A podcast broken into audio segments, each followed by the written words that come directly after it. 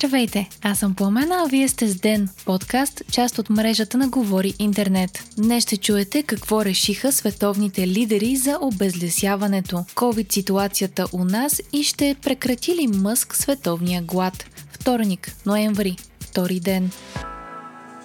За съжаление, нов мрачен антирекорд на починалите от COVID за 24 часа бе отбелязан днес. 310 души са загубили живота си, над 6000 нови случая, като активните такива вече са над 100 000. В болница се лекуват 8000 човека, от които близо 670 са в интензивно отделение. Всичко това предизвика здравните власти да направят емоционално изявление пред медиите, по време на което се хванаха за ръце в полукръг, а министърът на здравеопазването призова да носим тези проклети маски, да спазваме дистанция и да се вакцинираме. За сега няма да бъдат налагани нови мерки, но според министър Кацаров ситуацията не само е критична, а става въпрос за национално бедствие. Кацаров допълни, че очакват следващите две седмици също да са критични и единственият изход от ситуацията е масова вакцинация. На брифинга присъстваха представители на медицинските съюзи в България,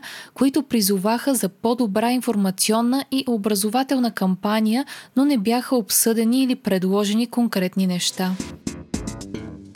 Световните лидери обещаха да прекратят обезлесяването до 2030 година, като това е първата съществена сделка, сключена на тази годишната конференция за климата на ООН, пише BBC.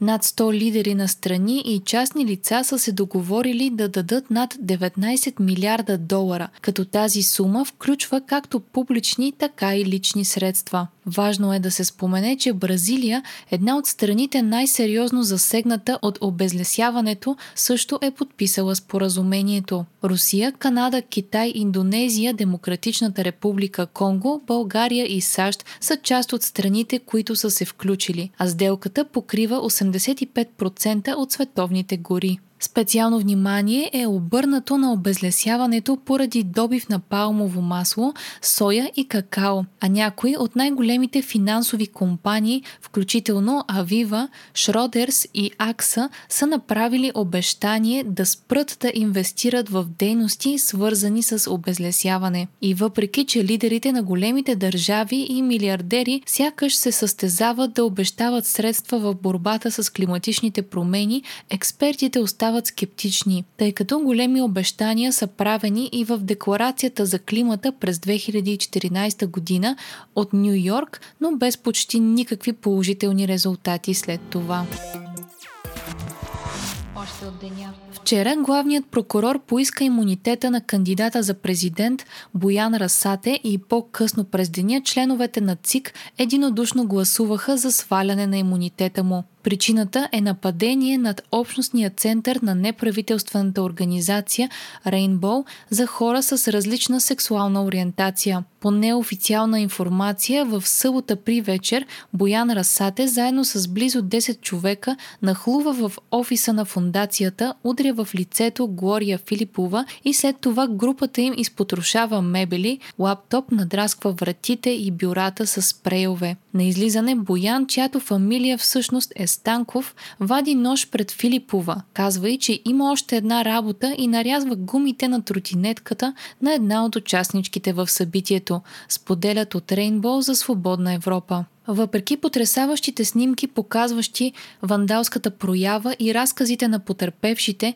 прокуратурата изчака три дни, за да поиска имунитета на кандидат-президента. Юристи коментират, че въпреки, че най-вероятно става въпрос именно за престъпление с хомофобски подбуди, така нареченият Расате няма да бъде разследван за такова, тъй като този тип престъпления не са включени в българският наказателен кодекс. В много европейски държави подобни престъпления срещу LGBT LGBT общността се приемат като утежняващи вината престъпления от омраза, както са и престъпленията с расистски мотиви, например. Боян Расате е председател на Българският национален съюз БНС до 2010 година. Именно БНС стои зад провеждането на ежегодният пронацистки Луков марш в София.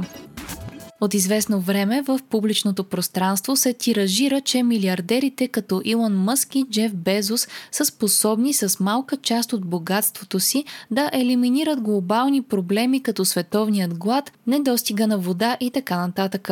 Преди няколко дни директорът на Световната програма за изхранване на ООН Дейвид Бизли отново повдигна темата, като заяви, че са необходими 6 милиарда долара, за да се спре гладната смърт на 42 милиона души и даде за пример именно Безос и Мъск. Основателят на Тесла и SpaceX реагира моментално в Twitter, като написа, че ако от ООН могат да му докажат как 6 милиарда ще прекратят световният глад, той веднага ще продаде акции на Тесла и ще ги дари. 6 милиарда долара се равняват на 2% от акциите на Тесла. Бизли отговаря на твита с това, че хваща следващият самолет, за да проведе официална среща с Мъск, на която да му обясни плана на организацията. Вие слушахте подкаста Ден, част от мрежата на Говори Интернет. Епизода водих аз, по на Крумова Петкова, а аудиомонтажа направи Антон Велев. Ден е независима медия, която разчита на вас, слушателите си. Можете да ни подкрепите, като станете наш патрон в patreon.com Говори Интернет и изберете опцията Денник. Срещу 5 долара на месец ни помагате да станем по-добри. Абонирайте се за Ден в Spotify, Apple iTunes и не забравяйте да ни оставите ревю.